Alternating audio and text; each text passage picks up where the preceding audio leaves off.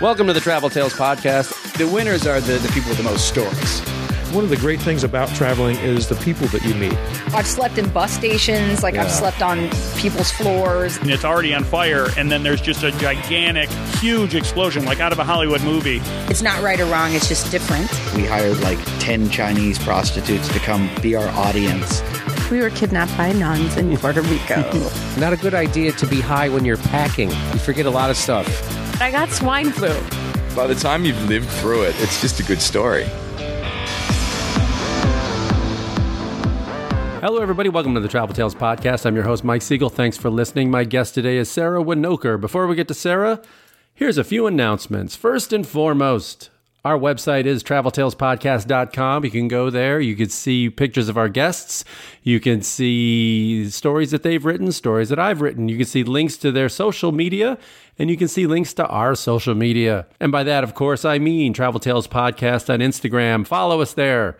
Travel Tales Pod on Twitter. Links to our Facebook page. Find us there at Travel Tales Podcast. You can also find links to Apple Podcasts and Stitcher Radio. We're on iHeartRadio. We're on Spotify. We're everywhere you get your podcasts. So please follow us there, subscribe. And as always, I ask you if you do listen to us on those platforms, please give us a like, a thumbs up, a good rating, because it boosts our presence and helps more people find it. So if you could do that, I'd appreciate it. If you want to write me, maybe you think you'd be good for the show. Maybe you know somebody who'd be good for the show. Maybe you got travel questions you want to ask me. Maybe you just want to heap tons of praise on me. Well, if so, you can write me at traveltalespodcast at gmail.com. That's traveltalespodcast at gmail.com. Well, here we are. We made it to May. We have signs of getting out of the pandemic, everyone. I am vaccinated, got my second Moderna shot a couple weeks ago. First one I was fine, second one kind of knocked me on my ass. I'm not going to I'm not going to lie to you. Never had a reaction from any kind of shot or vaccine before, and I've gotten a bunch of them, mostly for traveling. Well, of course, as a kid to go to school and everything. But for traveling, I've had shots for tetanus, for hepatitis, for yellow fever, all this stuff, and never had an effect. But that second Moderna shot, woo! Got it about three o'clock on a Friday afternoon, was fine Friday night, and then the following day, on the couch. Fever got up to about 100 degrees, just laid around like a big lump. A little bit of headache, a little bit of body ache, but by midday Sunday, I was fine, and now I'm ready to roll. And I actually have a flight booked for the first time in a year and a half. I'll be flying. Well, it's January uh, 25th. January 25th of 2020 was my last flight. So, right now, at the end of May, the very end of May, Memorial Day weekend, planning to go to Florida, of all places, seeing my family, seeing mom, who's 85, my niece, nephew, sister, brother in law. It'll be nice. And I can tell you for sure that will not be the end of my traveling this year. No way. But it's a start. And for those of you out there booking trips, be aware that the Carmageddon, I like to call it, of rental car prices is a reality. They talked about this because of a lot of car rental agencies selling their inventory last year during COVID while they were just sitting there. They unloaded a lot of these cars. Well, now they have a car shortage, so they're charging a lot of money. And some of the prices I've been getting for rental cars in Florida and some other places, woo, beware, beware. It's going to be weird going through the airport and walking on a plane again. It's you know something I just took for granted and didn't even think about for so many years and did it so often. Now it's like a big event. It's pretty wild. And speaking of getting back to normal, this episode drops on May the 6th, which also marks my return to the stand-up comedy stage, something I've done for 30 years is perform stand-up comedy, and I have been off from doing it since March of last year 14 months. And tonight and all weekend, if you are in the Orange County area, like our guest today, Sara Winokur, I will be at the Irvine Improv May 6th through 9th. That's this weekend.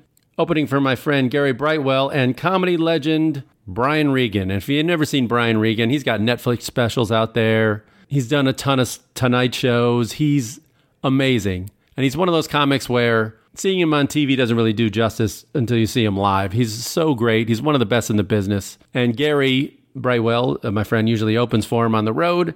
And they had room for one more on the bill to go up and take the bullet and do the announcements, do a short set beforehand and uh, close the show, that's uh, going to be me. So I'm not going to be doing a ton of time, but it's a nice way to ease back in front of a sold out crowd.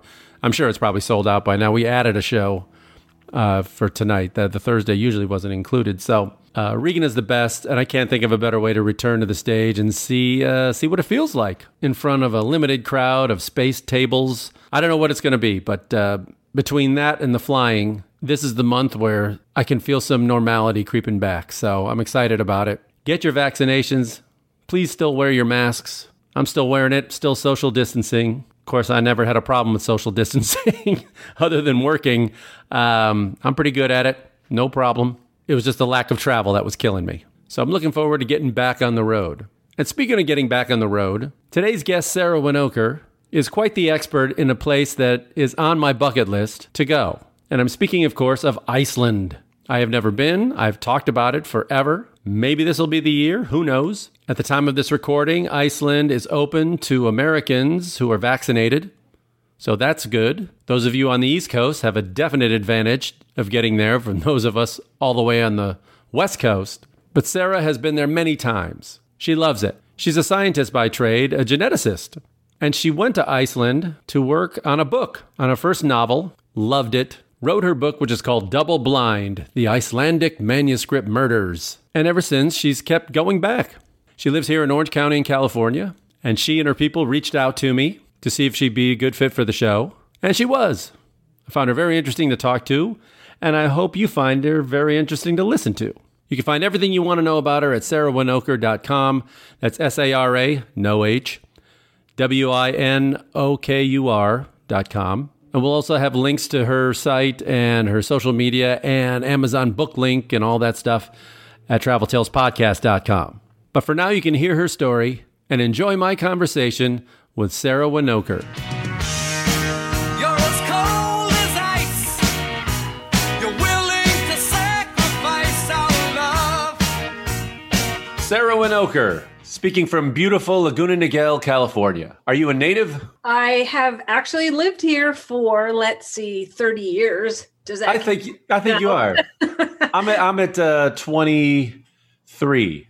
So Okay, well, you're getting there. yeah. I did grow up in New Jersey. Hey, I'm going to do the uh, standard comedian joke. What exit?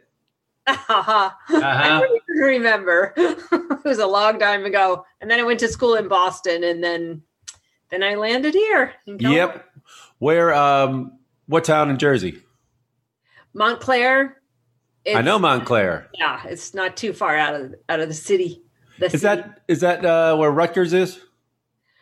Rutgers is a bit south of there. I'm trying to think of the town that Rutgers is in, but it's not all that far. Okay, because I lived in uh, Brooklyn for a little bit, 96, 97. And there was a comedy club in Montclair, New Jersey that I cannot recall for the life of me. But as soon as you said Montclair, I was like, yep, I know that place. yeah. And Boston, you went to school where? I went to Tufts University. Okay. Yeah. I've said this before. I'm always jealous of people that go to school in Boston because Yeah. it's just the greatest. It's the world's biggest college town. Absolutely.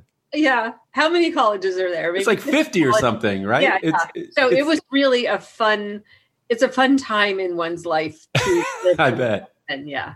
Well, what Yeah. brought you to California other than the weather? Initially, my husband, who was at Tufts Medical School, and he he is from California, so he got his internship back here in California. So But you were also you're a doctor or you're a scientist, I know. Yes, I am a scientist. I um, I got my PhD in molecular genetics at uh, University of California, Irvine, when I first moved here. So I I practiced well. I, I performed research there for for lots and lots of years, maybe twenty years, up until eight or nine years ago. Molecular geneticist? Yes. So we essentially were researching and analyzing different human genetic diseases like muscular dystrophy, uh, Huntington's disease, and quite a number of others.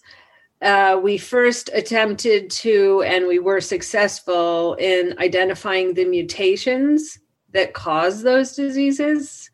And then the next step is to figuring out how it's causing the problem how those mutations are causing the problem. And we're now at the point of trying to see how we can either, you know, completely fix the problem or at least uh, ameliorate or lessen the severity of, of, of those. You and my mom would get along great. She was a PhD and taught uh, immunology Oh, at a medical school up in uh, in Chicago. Oh, she's probably been quite busy this year answering a lot of questions. COVID. Uh, no, she's uh, she's 85 and watches hockey in Florida now. So that's so you have that to look forward to as a scientist. oh, thank you. So tell me about uh, Iceland and the book that you wrote, and uh, how many books have you written actually now? So I'm uh, that was my debut novel. It's called Double Blind: The Icelandic Manuscript Murders. I am now on my second novel, which I hope to finish within just a few months. It's also set in Iceland, but it's a different mystery thriller. Some of the same characters. Um, the first book involved a um, involves a forensic geneticist, not surprisingly, who um, uses DNA uh, Iceland's DNA database in order to solve crimes. One of the personal crimes that she wants to solve is the disappearance of her br- younger brother 20 years ago. Um, and uh, it, it gets into so she begins to receive clues as to his whereabouts. And as she follows up those clues bad things start to happen.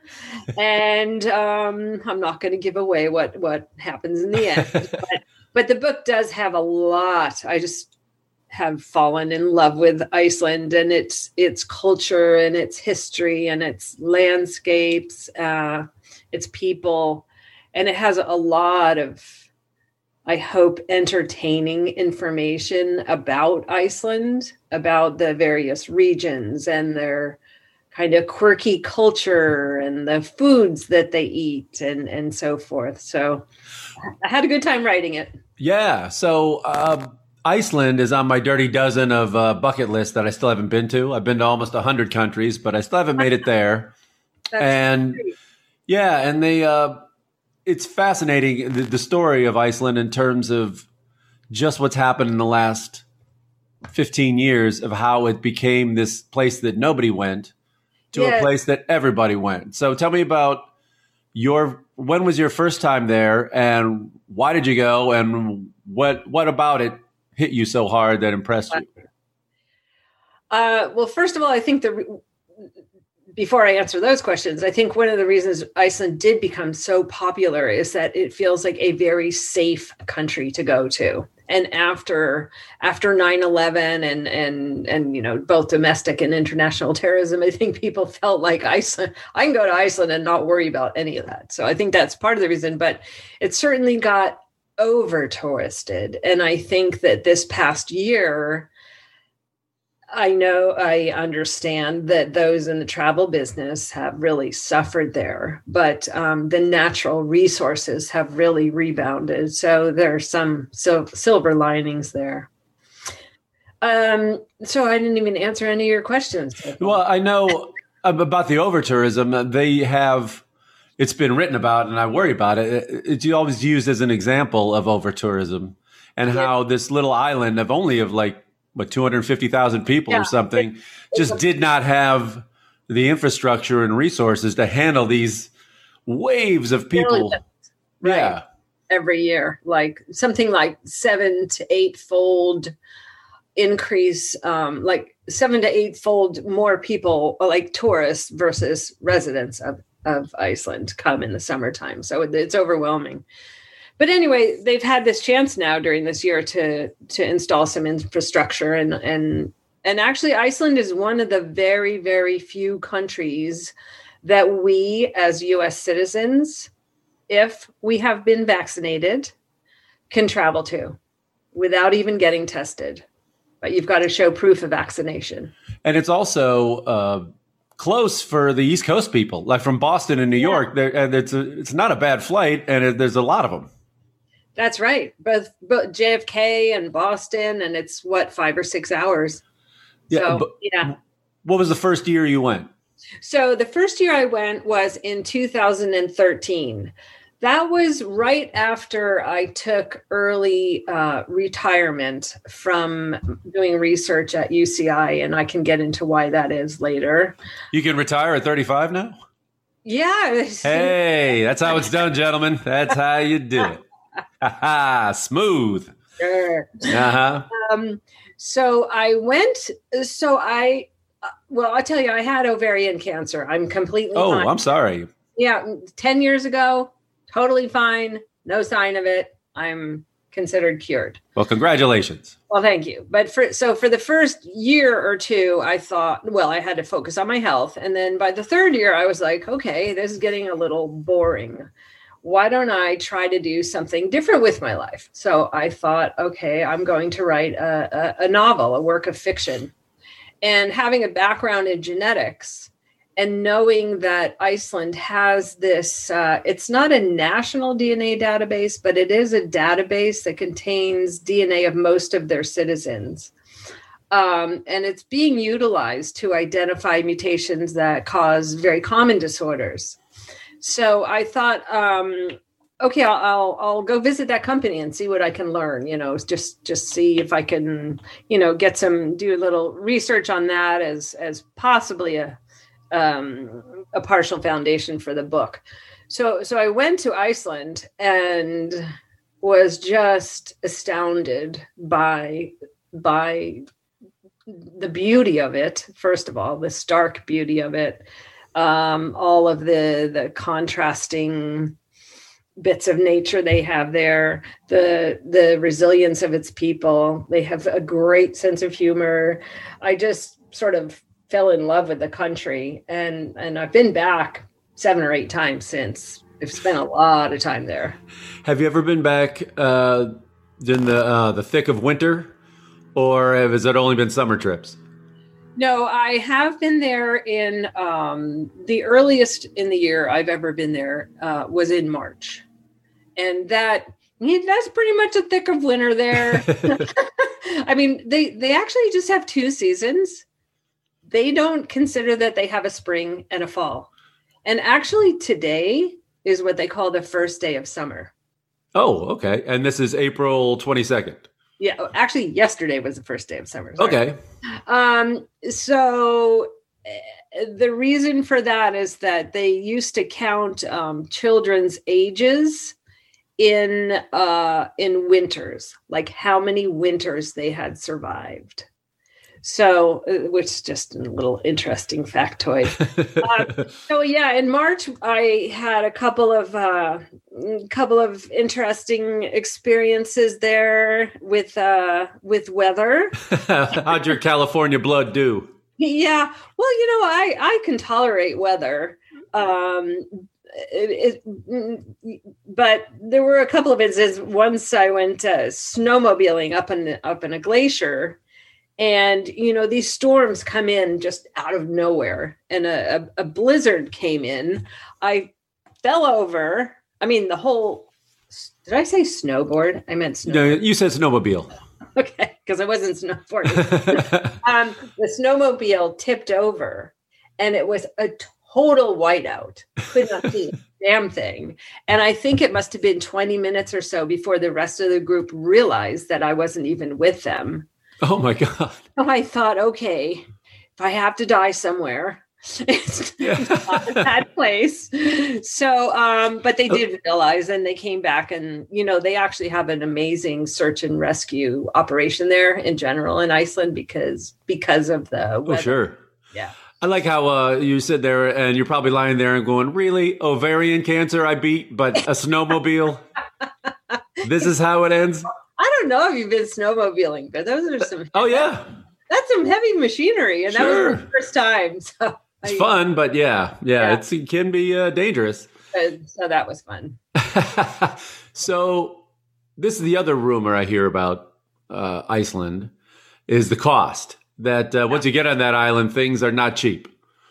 So if for people want to go, um, how much are we looking to have to spend in any kind of decent accommodations? And what's a meal at a restaurant cost? How much is a beer? What is? Yeah.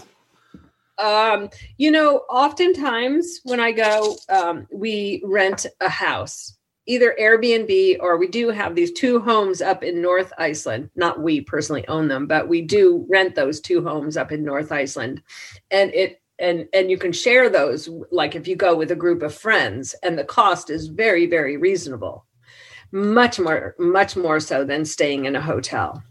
Do you? um and then and then of course um you can you can use the kitchen to to cook your own meals if you choose to because the restaurants are very expensive. Uh you know beer could be i don't know 12 i i i don't drink a lot of beer but it could be 12 bucks or you know more. And you know on- once we took this family out to uh, you know we've made some friends there especially this one family the guy is hysterical. So we took him and his wife and his three kids and his brother and his wife and you know my family and I think the dinner cost us nine hundred dollars Oh my god! because Wow. they had no qualms about ordering anything they wanted. Oh, But that's that's really on the extreme. But yes, food food is expensive, but you can, you know, there are lots of local market markets with um, pretty fresh foods because they do now have very high tech greenhouses in which they grow vegetables, um, cucumbers and tomatoes and lettuces, and of course they've got the ocean there for fish. And you know, you can you can get along there uh, you know, it's still relative to many countries more expensive, but it doesn't have to be. right. And One last thing I would recommend is is getting outside of Reykjavik. I was going to ask that. I mean, because uh, that's the capital and then really the only quote unquote city. I Yeah. mean, that's, um, but yeah, must be more to stay there. And do you have to rent a car or how, how did you get around usually? So we do usually rent a car. There are no trains. Um, you can fly. They have a fair number of um, internal domestic flights from from downtown, like um, not the international airport in Reykjavik, but the domestic airport that will take you up to the West Fjords or to North Iceland or to East Iceland and um, you don't necessarily need a car, but there are many places that you can't go without a car. So it's I- Yeah. Are there bus services? I mean, that you can Yes. go to? there are buses, uh, not a whole lot of them. And um, depending on the weather, the, you know, you can't always count on being able to get from A to B on a, in a timely manner. Can I rent a snowmobile and just for the week and just take that around? Sure. Good, good luck. Bring a GPS system and clip it to me. There a you beeper. Did uh, well? This is the other thing about it that uh, you know they the locals. How have they? You know they've seen their country change immensely in the last twenty years because they. I always found this story funny. All of a sudden, during uh, the early two thousands, all of a sudden Icelandic bankers were buying things like English football teams, and they, you know, all of a sudden there was a lot of money. They Yeah. really jumped into this banking thing, and then when it collapsed, they got hit hard, Real hard. Yeah. and uh, people went to jail. Unlike here, Yes. Pe- people they actually sent their bankers to jail, um, but a lot of people went down with it, and they lost a lot. Uh, did you? Were you? Did you see that up and down? Were you there No, for that? Not so much because that was in Oh, 2000. you, oh, there you came in uh, 2011. Yeah. Okay, yeah the by the time i started going there it, it certainly had begun to rebound and then just between 2013 and 2019 which was my last visit because of covid i just saw this tremendous surge of tourism so i mean they the certainly the tourist industry the travel industry rebounded um obviously they've had their troubles this year like everyone else but were they getting? Because I've worked on cruise ships, and I hear cruise ships were stopping, and maybe I read that it was Iceland, or, or but some cities have realized in this past year, you know what, we're not bringing cruise ships back. Right. I think uh, you know. I was just looking at all of the countries that we are now we can now go travel to without quarantining, and I think you're right. I think in that article I was reading, of course, about Iceland too, that I think they are not allowing cruise ships, at least you know for the time being, which I think makes a lot of sense. Oh yeah, and this look, the tourism dollar. I've seen it in ports and these little cities all over the place. It's a double edged sword. You know, they see a money opportunity, but Yeah. also you know, there's the other half of the population who think their country's being ruined. So, um, and I'm sure you know, with such a small population, it it hits pretty hits every single person. So, how have you, in talking to the people, have you found have you met both sides of the debate? Yes, I certainly have. Um, you know, we we we know a actually he's an Icelandic film producer who lives half in California and half in in Iceland, and he's quite the entrepreneur and has established like has bought up a number of hotel chains and um and and food like restaurants and so forth. And you know so he's benefited tremendously financially from it on the other hand this other family that i was referring to are farmers they live outside of the second largest city which is only about 30,000 people um, up in the north of iceland and they live a, you know a pretty quiet lovely life there um, with with sheep and horses, and um, he he does run like tour groups and so forth. But but now they're talking about like re like um, gentrify. I don't know what you would want to call it, but but altering the landscape of downtown Akureyri, which is this this uh, city, and he's they're really pretty despondent that it's just turning into another Reykjavik, which they feel is like you know New Right. York or something. Yeah, yeah, yeah. and there's also like a there could be, I guess you would call it a Disneyfication of their culture,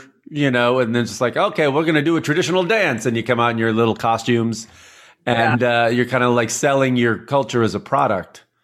And sometimes they they feel that it's like that cheapens it a little bit. Yes, you know. and I'm sure you have seen a lot of that. I've seen a lot of that. that you visited. Yeah. I'm But- so impressed that you've been to 100. well, you don't start a travel podcast if you're if you're not into it. But you um but also the problem with it is is a lot of the money only goes to, you know, a select few. It doesn't it doesn't trickle down as they as they say. Right. That's right. Um but I mean, I'm sure yeah, Reykjavik and and a few other places are benefiting more. But it's hard, but it's also crowded. You know, a lot of them they, they can't deal with the traffic and everything else. and it, it's harder and harder for many, like in Reykjavik, for instance, many homeowners are turning their homes into Airbnbs, and so it's it's getting much harder for the young people. Not only is it difficult to do, find a job at this point, but to be able to find an apartment or Yeah. that's reasonably priced enough. Well, we yeah, every city here takes that problem. You know, they they tried to crack down on Airbnbs and places because, just like you said, it takes apartments off the rental market, so there's less inventory, and what's there, the prices go up because Yeah. there's more money in them to rent it out short term Right. and have long term. It's particularly difficult for young people there. I think that that you know don't already have a home or aren't already established in a job. Do they find that because the country's so small and opportunities may not be limited, that a lot of their best and brightest young people leave, like they go to London or they go, you know, Well, they you know, they- emigrate? They have always had very close ties with Denmark. yeah. Iceland used to be a protectorate of Denmark, so I, I would say many of them are, uh, you know, They go to Copenhagen. uh, live in live in Denmark as well. But um, you know, given a choice, you know, Iceland is their homeland, and they're very family oriented people. Um, it's it's basically one big family. Yeah. Are they all some related to like five people? I mean, in some Yeah. way, if you trace it back, you're a genealogist, you know. I mean, there was probably like a few clans that started the whole Yeah. population. something like nine or ten clans came over from from Norway back in just be just about a thousand AD, maybe a little bit. Right. So a few Viking families came by, and that was Yeah, it. and and um, most people there can trace their ancestry all the way back to to one of those clans. I don't know if you've heard of something called the Íslendingabók. It's a it's an app that you can put on your iPhone. And it essentially, since they know the whole genealogical tree of who's related to who or whom who's related to whom, um, you can if you um not you know if you're out at a bar for instance not you personally but if one is out at a bar drinking and finds this guy like really cute you can look it up on this app to see how closely related he is to you Yeah. to find out that like for sure he's not your half brother Right. your first cousin Right. Oh, they're eighth cousins or whatever. yeah. So they do have this app that uh that is, you know, Well, that was probably born out of necessity for uh, you Yeah. know you don't want inbreeding or uh, maybe there's like in your business is there like a genetic aspect to that and like uh, you might have both some kind of mutations or something that yeah. I mean that's that is how, you know, they're they're some genes are what are called dominant and you only need like one inherit from one parent, but others are recessive and if you get the mutation from both parents, then you get the disease. But so if both parents are kind of related, the chance that they might both have that recessive mutation are are definitely increased. So well this is a problem that you know i'm going to look at the dark side and be uh, you know devil's advocate on this one of the reasons maybe that they want to trace all this and you know there's there is a fear of outsiders in a lot of places and uh, you know some xenophobia and sometimes things like racism and stuff like that. Are they worried about you know there's there's there might be a hardcore uh, right wing uh, faction of of Icelandic people that are like hey you know we want to keep this island quote unquote pure and Well- don't want these outsiders in mixing up our gene pool I, I I have not met those people, but I am sure there must be a every country has one but population that feels that way. Also, you know, it is a very small country. They have a language that is nobody else speaks. And they're really um, concerned about losing that identity. And so, of course, that's the language that the they speak at home and the kids are taught in school. But they um, will not allow um, foreign words to enter the Icelandic vocabulary. So let me think of what about all the computer words like app and uh, yeah, right. things trying like- to think of what some of those are. Like uh like a computer is like uh called a tolv I believe this is correct. A tolva book and a tolva no, okay. Telephone. Instead of saying telephone or iPhone, it's called simi, which is a thread. Oh well, So they hmm. come up with these terms that you know kind of make sense in terms of the whatever appliance or technology is. And then a Tolva book. Oh, this is that's right. Tolva is like a prophetess or a like a seer, like somebody that can see into the future, and a book. So that's the word for a computer. oh that sounds incredibly difficult and time consuming Yeah, but they have and they have a naming commission oh so that uh, you cannot name your child just anything you want to, like apple or fig. or. It's got to be an approved Icelandic name. Okay, I like how all their names end in son and daughter. Daughter, D I D O T T I R, That's right. or It- are? Is it I R or you? Oh, you're right. You're right. It is IR, and yeah. It, can get a little confusing. You know, the, the origin of that, as I'm sure you probably know, is they, they take the father's first name hmm and then they add son if he has a son and add daughter if he has a daughter. So if his name is Jan, Jan for instance, J O N, it would the son's name would be so and so Janssen. Mhm. And the daughter would be Jan's daughter. So nobody in the and then the wife does not generally take her husband's name. So she's got her father's name. Say it's uh, Gunnar. So she's got so and so Gunnar's daughter. So you have like four people in a family, and nobody has the same last name. So it's it could it can get a little confusing.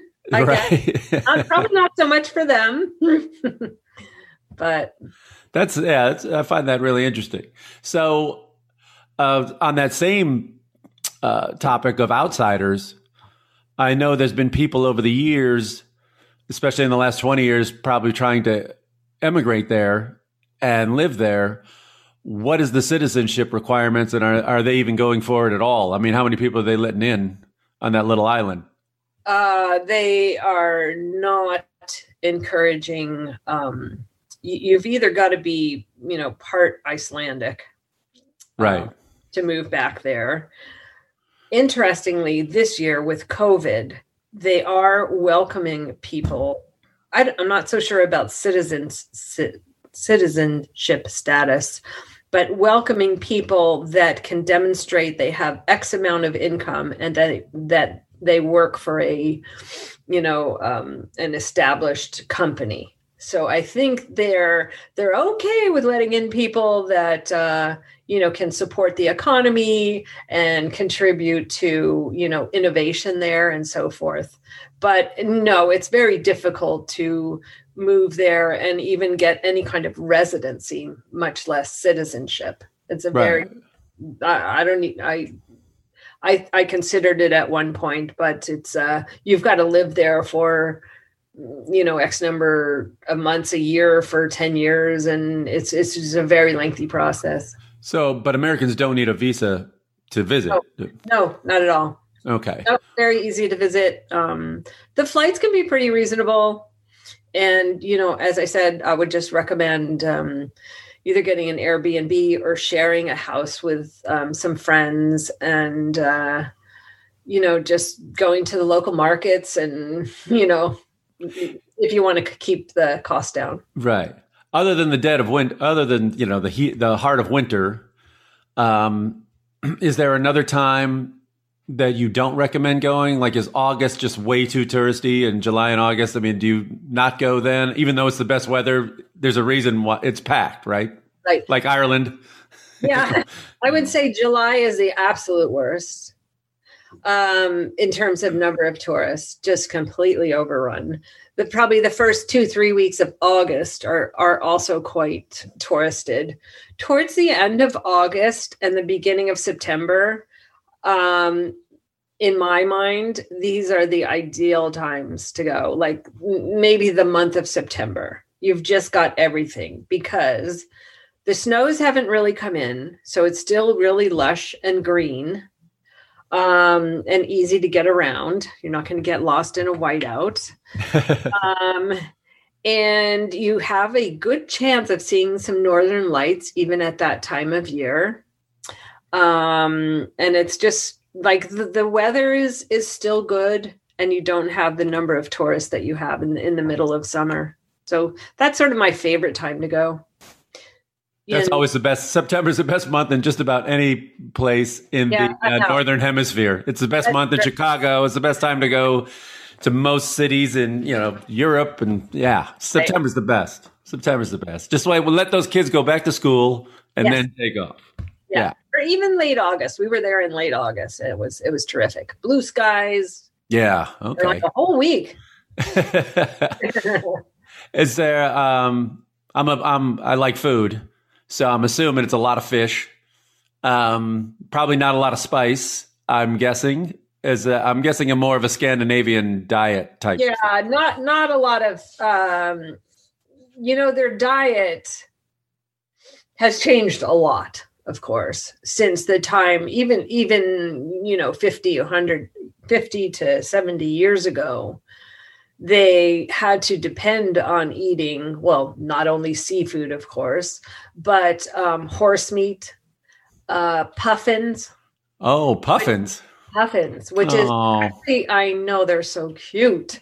there are a lot of them, and it's actually red meat because you know they're they're they have to fly so rapidly. Oh. So they have their their red meat, and um and they used to eat whale, not Yeah. much anymore. They were on that list. That was my only uh yeah, Yeah. them in Norway and I love Norway, but they were still killing whales. Yeah, but most people are not eating whale. Um, and Reindeer? Any reindeer? Oh, you know, I've um they do have is it caribou or reindeer? Yeah. In And in Norway they eat reindeer, but I mean it's kind of the same thing. That's not generally like you wouldn't see that on a menu or in the market, I don't think. I mean, Right. I have. Um and they used to eat have you heard of this fermented shark? No, but I know the uh what lutefisk that the Swedes eat, you know, you know, the, and people in Minnesota still do, the old people, and it's just it was like cured in iodine or something. It was the most disgusting smelling, awful thing. So what what are they like eating? the dried fish cakes.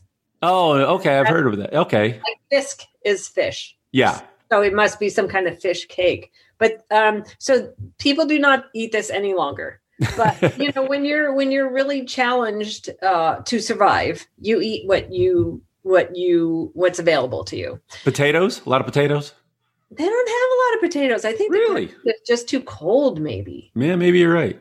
Yeah, but they they do grow, um, you know, barley, um, and um, they eat a lot of lichen and moss and like algae, stuff from the sea.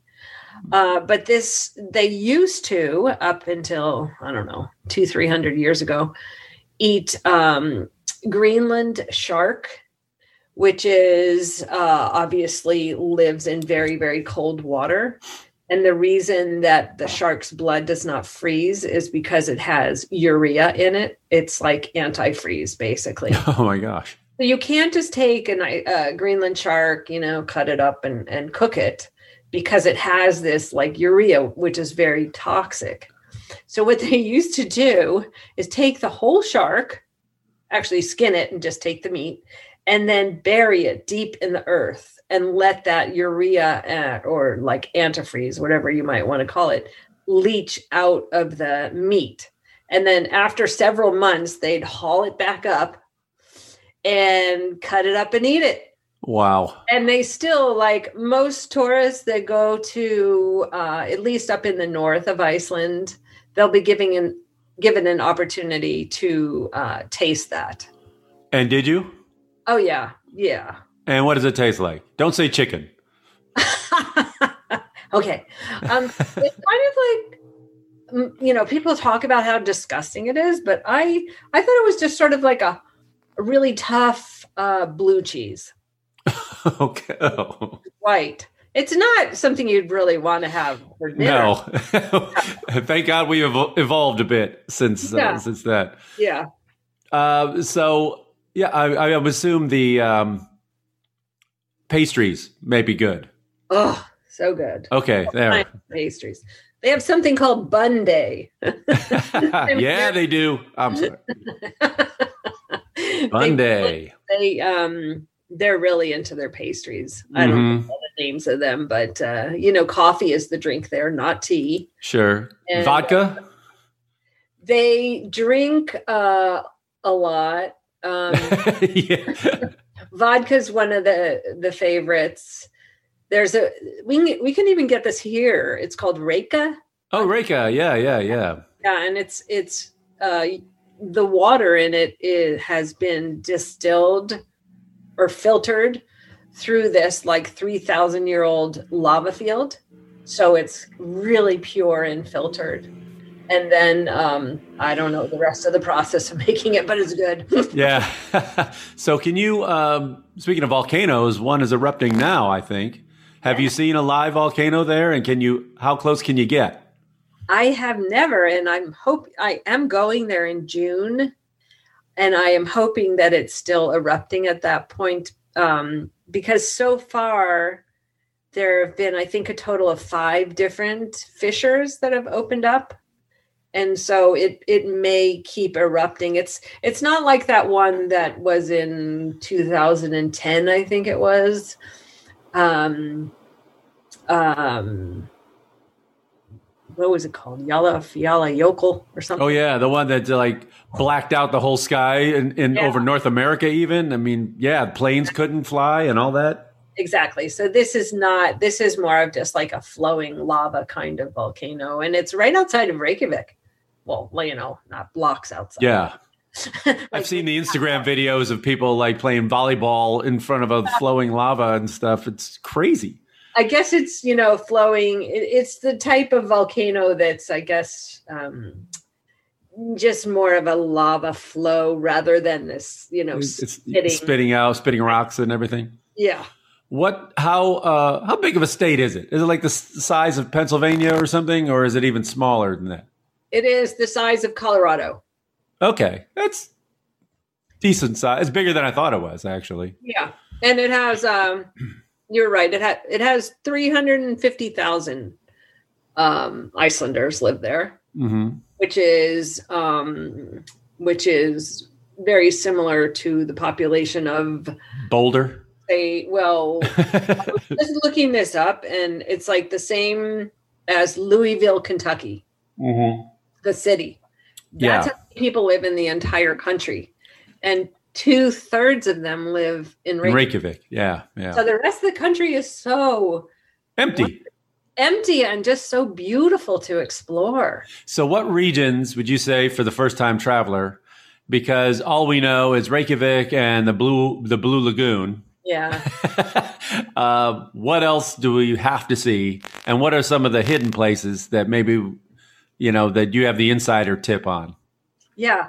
Well, I would first recommend giving yourself at least 10 days if you can, not five. Ten. Okay. Yeah, if you can. Like, oh, five day work week and squeeze it out over both weekends or something. Go to Reykjavik for two days at the most. hmm um, and you will still have to make some choices about where to go. The South Coast is beautiful in terms of its greenery, um, beautiful waterfalls. There is a lagoon there where you could take a zodiac. Um, in in it, it's kind of like uh, floating through the icebergs there, which is which is a pretty cool thing to do if you go early enough in the summer. My favorite part of Iceland, though, is in North Iceland, outside of this town I was referring to. It's called Akureyri, A K U, Rary. um, anyway, it's the second biggest town, and if you Google it, people will find it. And it's on a fjord.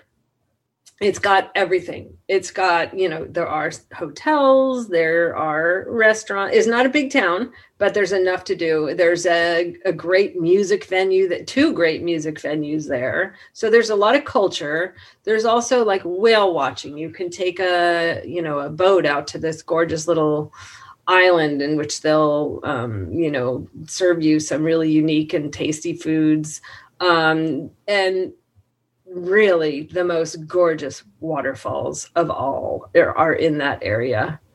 Um, what else? So i would highly recommend it and it's an it's like a 40 minute flight from reykjavik to akureyri. So and you don't really necessarily need a car there um, and then they have also um, some more natural uh, geothermal spas, more natural than the Blue Lagoon.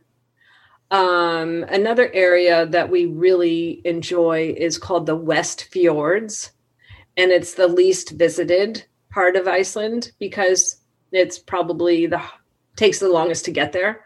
It's on the But- west coast, I'm assuming. Yeah, yeah, north it's the northwest coast. That's right, um, and it's uh, they've got just tremendous um, uh, bird life. These they the Atlantic coast comes up to this uh, steep cliff called Lautraberg, which is where all the the seabirds nest, including puffins, and you can you can literally crawl up to like within two feet of them and watch them nest, and that that's really pretty cool um those those i would have to say are my favorite places.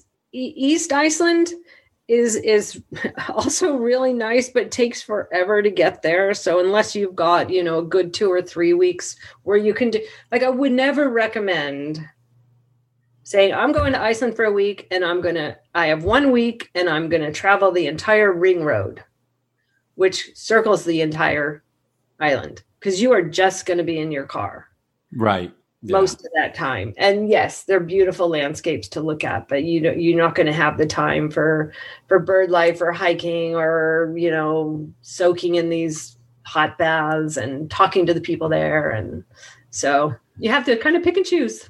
This is what I uh, I this is my request. I'm going to submit my requ- your uh, request to you as a writer. Yes. Come up with because I'm sure I'm not the first person to ask you. Hey, we're going to Iceland. Where should we go? Yeah. And so uh, to not um have to explain to people the same thing over and over again, just write a seven day itinerary, a five day itinerary, and a 10 day itinerary, The Lonely Planet. and just write it out and just like, and send and put it on your site or whatever, and just go, here's the link. That's an excellent idea. You know, I have I have written up something in terms of like what I would consider the best of Iceland, but I have not broken it down into those like time periods, which is a really good idea. Because Americans, you know, they don't, they don't, they, what I find is we never give enough time to a place.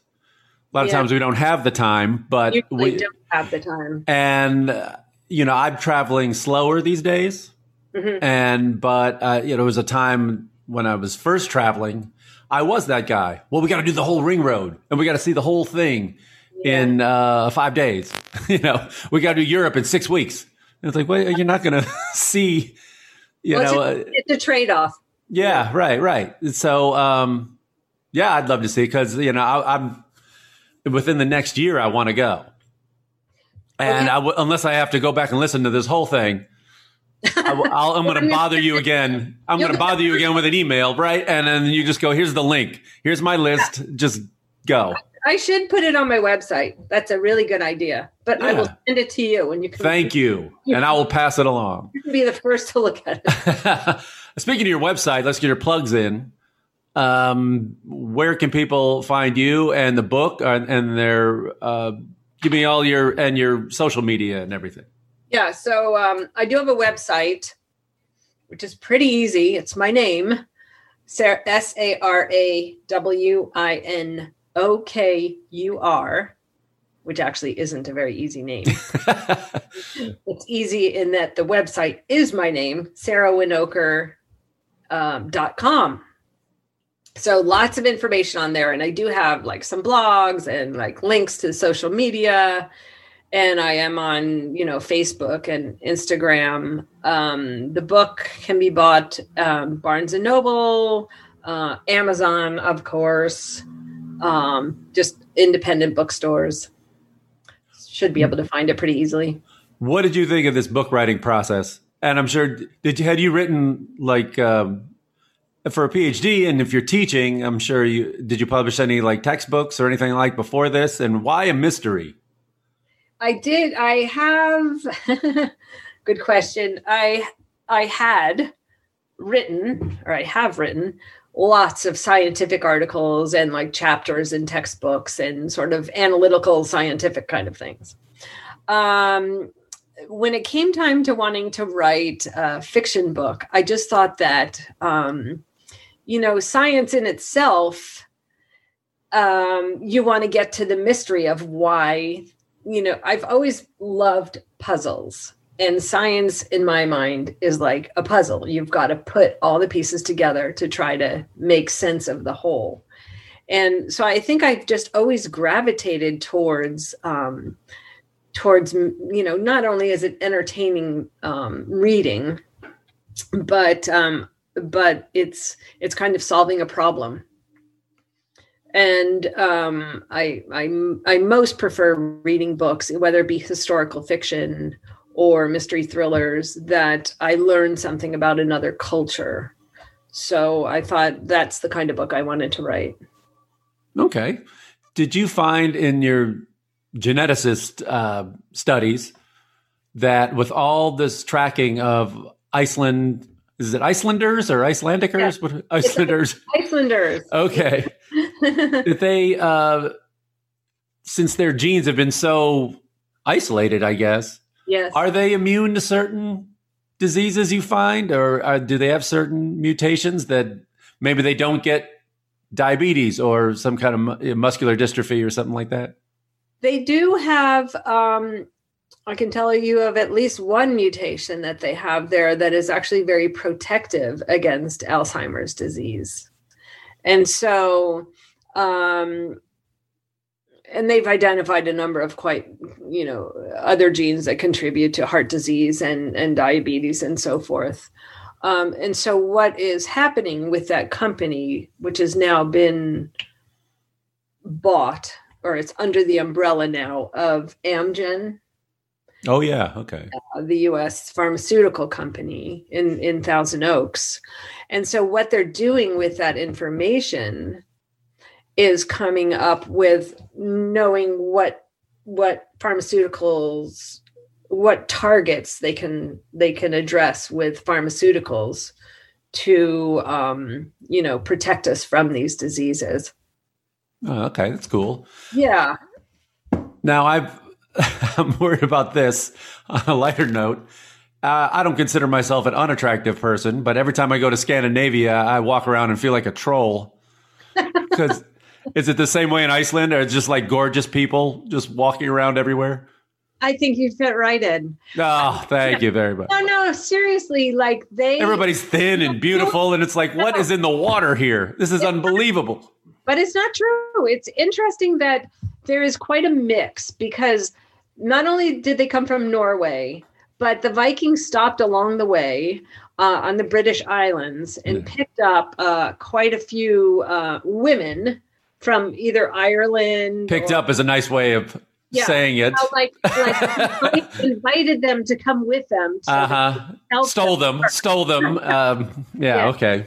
and so you're gonna you will see people with dark hair with red hair with blonde hair like there is surprisingly uh quite well not i wouldn't exactly call it diverse but they don't all look they don't all look the same Different shades of white.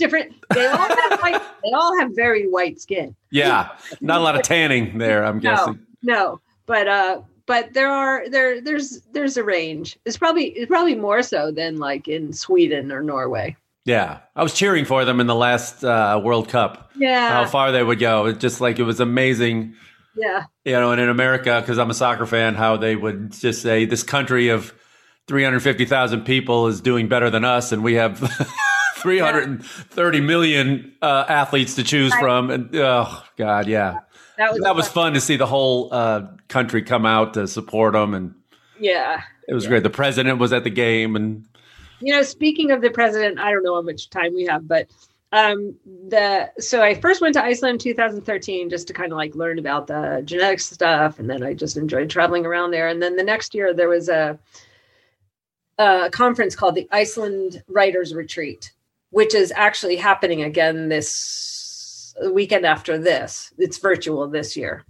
But okay to get back to the point um, as part of that conference they took us on a day trip outside of reykjavik to go see the you know the geysers and the waterfalls and so and, and learn a bit little about the history. So the tour guide was sitting in the front of the bus with the microphone and he was a history professor so he was telling us about the culture and the history and what we were seeing as we go along um, turns out and he was the husband and is the husband of the woman that runs the conference so three years later, this guy runs for president and wins. Oh, he is now the president of Iceland. this tour guide that I had on my your tour guide is now the president. Yeah, and uh, his wife is just she's the first lady, and she runs this conference, and she's she's just lovely and smart and very interesting in terms of you know writing and and and her background, and so it's you know you can kind of be anything you want. so no problems with English and everything getting around and anything like. No, they all speak except for really Unless you're out in the sticks. Yeah if you're like on a farm with just older people or something they might Right. not, but that's why they're worried about their language. Yeah, You know, their but their culture getting washed away.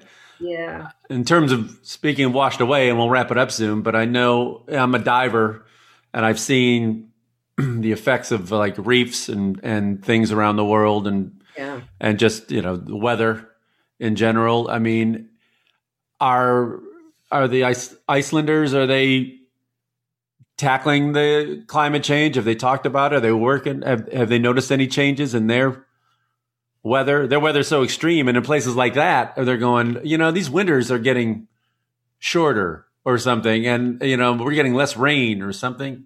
You know, it really has not changed dramatically over the last hundred or two hundred years. They live. Um, um, it's the Arctic Sea that kind of swirls around Iceland, and it sort of keeps it within a reasonable temperature range. So it it never gets to like fifty below or thirty below. It, it's cold and snowy, but um, I I have not experienced, I mean, I haven't lived there enough to really know, and I have not heard anyone speak of the effects of climate change yet on ice. Yeah, usually the canaries in the coal mine tend to be like the farmers and the fishermen. You know, all of a sudden it's just like we are not getting the catches that we used to get, and uh, you know the crops we can't, you know, the, Yeah. we're not, we can't grow like we used to, and that kind of thing. And Right. so I'm just wondering how an island like that is going to, or sea level rise. You know, I mean, if they're building up the sea walls and you're seeing it, you know, because I'm usually the the um, at least the Scandinavians, I tend to think like Norwegians and uh, Swedes, they're pretty good about planning for the future. You Yeah. know, and just like kind of like building their up their. Unlike us, we're kind of denying it. they're actually building up their infrastructure and seawalls and kind of planning for For what the- it's going to be. Right. You know, Yeah. uh, interesting on that. But it's thing like a car there. Usually in these islands, like just buying a car or like for the locals, because you have to import all this stuff that it's very expensive and the taxes are usually pretty high on it. yeah. The, the the cars are very expensive there. And so you'll Mhm. see a lot of a lot of kind of beat up old, Yeah. old cars that still get around and that's fine. They're not really into like status and I've got, you know. Yeah, and usually the gas is super expensive, Yeah, it's expensive. It's not outrageous. And they get their energy. It's geothermal energy, right? Most of it is geothermal.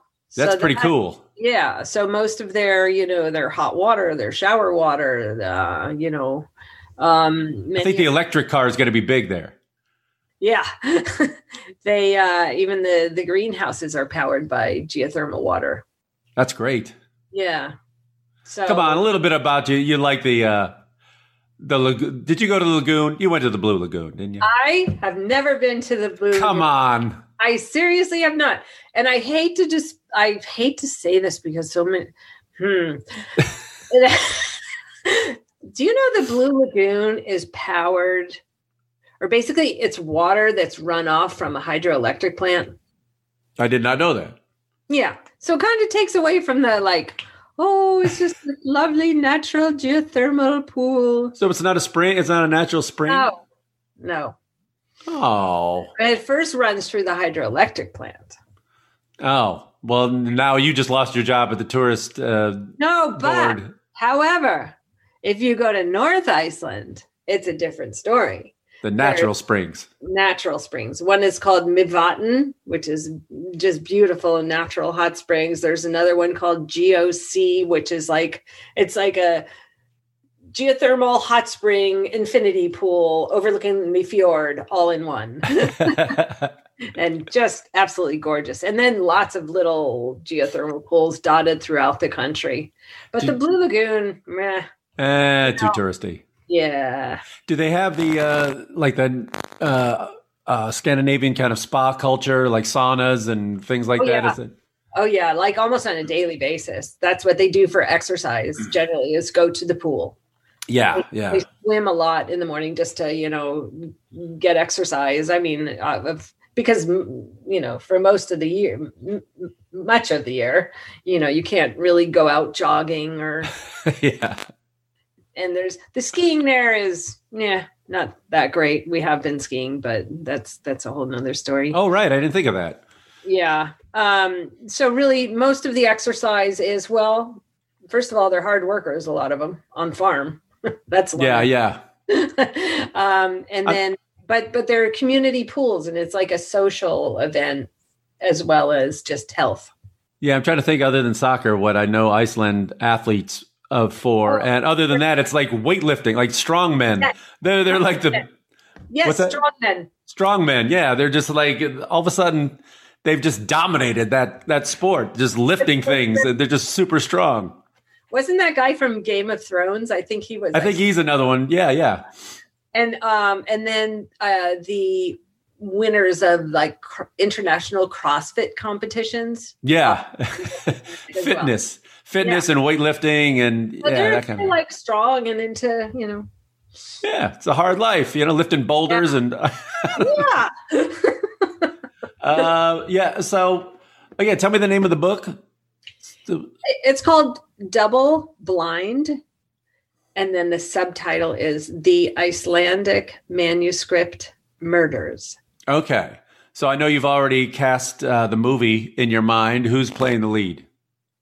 Aside from me, by the way. So I'd like to see either Kate Mara or Jennifer Lawrence. Oh, yeah, okay. the- because the forensic geneticist, she's young. She's like 27. Oh, okay. Yeah, and her her brother disappeared 20 years ago when they were both they they're twins and they were only 7 years old at the time. So she she's only 27. She's a young woman. So um so she's she's she's my uh my first choice. well, that sounds cool. That's great. Um, Sara, thank you for doing this. Well, thank you. Stay in the line. I want to talk to you after after I close this, but uh, we didn't even talk about all the other places you've traveled to, which I know you kind of been to a, a number of places. Yeah. Well, I've been, I haven't been to 100 countries. I've been to I counted 60. Oh, look, that's a lot. It's you know I I was I was thinking hmm, man I've, I've just traveled so much in my life and then I I was like looking at I think there's something like 195 countries and Yeah. I was like looking at all the ones that I had actually traveled to and it was only 60 and I was like oh Most people, like uh, Americans, maybe only get to under 10, you Yeah. know, if they're that like. So we're very, very fortunate. Um, and we didn't even talk about any other big mishaps that you had in Iceland, other than the snowmobile accident. Any other near death experiences? well I get I did get um trampled on by a horse Oh, God. um, and you know those Icelandic horses they're like really they're really little but but sturdy and strong you know basically just like Iceland you know right, right. And so I was uh, I had talked my son's girlfriend into going with me, and she was kind of nervous about it because she'd never been horseback riding, and uh, so she gets on the horse, she's fine, and then I go to get on the horse, and the whole saddle starts like sliding down toward you know it wasn't buckled in. So the horse got totally spooked, bucked me off, and stomped on my foot. And I literally almost lost my foot. I had to come back to the States. I was in the hospital for like weeks. Oh, no. Yeah. So that um they're strong, but they're just they actually have a really gentle temperament. It's just that the saddle wasn't put on properly and got quite spooked by that. so you know it's it's it's not it's not um somewhere you want to go if you're a little timid of of nature. What's your agenda when you go back? well this time around uh, one of the main reasons we want to go is just to see the people that you know we've befriended and the families. And um we have uh some friends that are coming with us that we sort of want to show around. And we've done so much there that uh not not that you know that we won't enjoy just as much doing many of the similar things which is uh you know That's great. just enjoying the north and i don't know hanging out what do you think? I mean, 60 countries is still a lot. And what do you think all this travel uh, has taught you about yourself, about people, and how has it changed you as a person? Yeah, I think that um it has really opened my eyes to the realization that everyone wants the same things. You know, we all just want um, security. We want our families to be protected. We want, um, you know, yeah, sure, there are different beliefs, but um, people in general are really good people and really helpful. And even in the most dire circumstances, want to help each other, even if they have very little money, you know. So it's really heartened me how, you know, the goodness in people. That's great. Well, thank you for doing this. Well, thanks for inviting me. Yes, it's Sara Sara Winokur. I You said it right, right? All right. All right. Thanks, Sara. Thank you for doing this. okay, take care.